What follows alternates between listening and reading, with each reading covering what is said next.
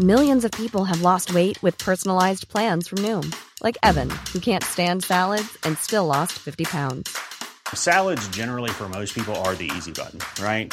For me, that wasn't an option. I never really was a salad guy. That's just not who I am. But Noom worked for me.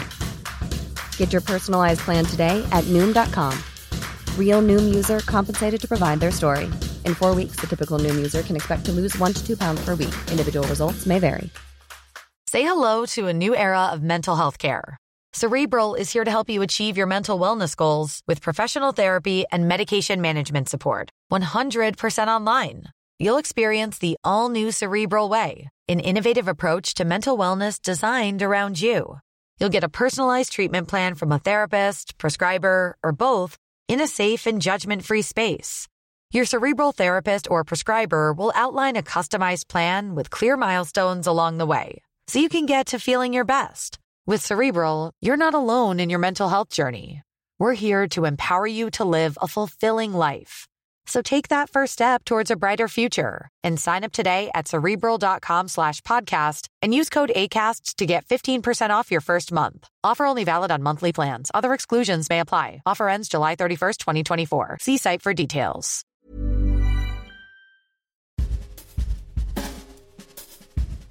You're listening to Borders. Stories about borders by the people who cross them. I'm Caitlin Pierce. In this episode, we get to go on a field trip.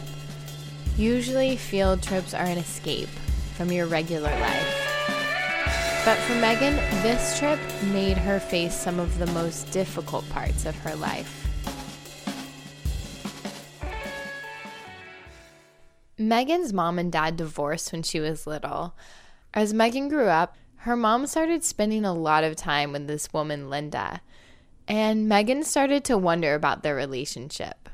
I just kept asking, like, "Do you love her?" And my mom would say, "Like, oh yeah, you know, she's my friend. Of course I love her." And I was like, "No, but do you love her?" And I'm not even entirely sure I knew what that meant.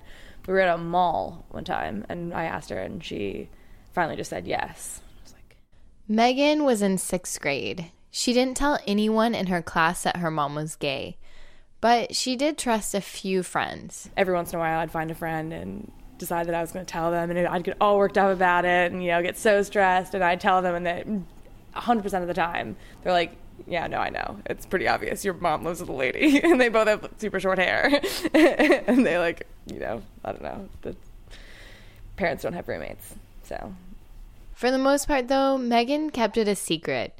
She was in middle school, a time in your life when anyone will make fun of you for anything.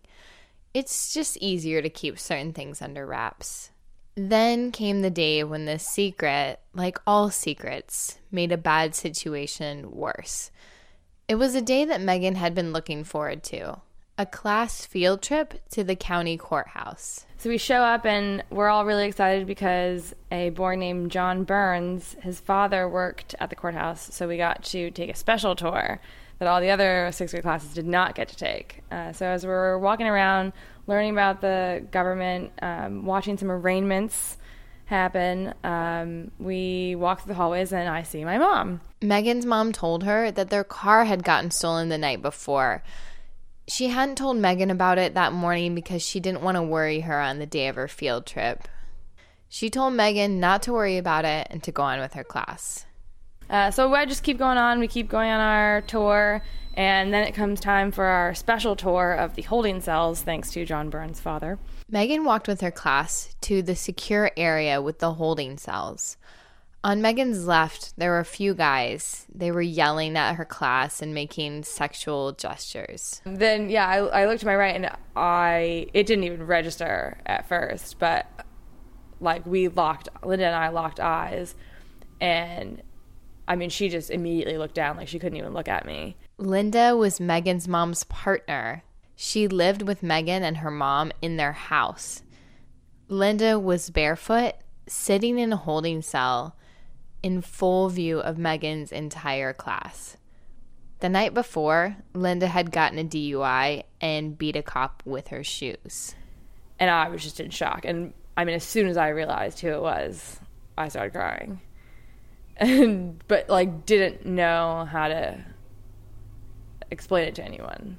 It was like two levels. Like why is she in jail and what am I going to tell everyone? No one Megan was with knew that her mom had a partner, and she didn't want them to know. I just pretend that the guys making the rude gestures had frightened me and I was afraid of criminals. But Megan wasn't calming down. She finally talked to her science teacher and told her everything that was going on.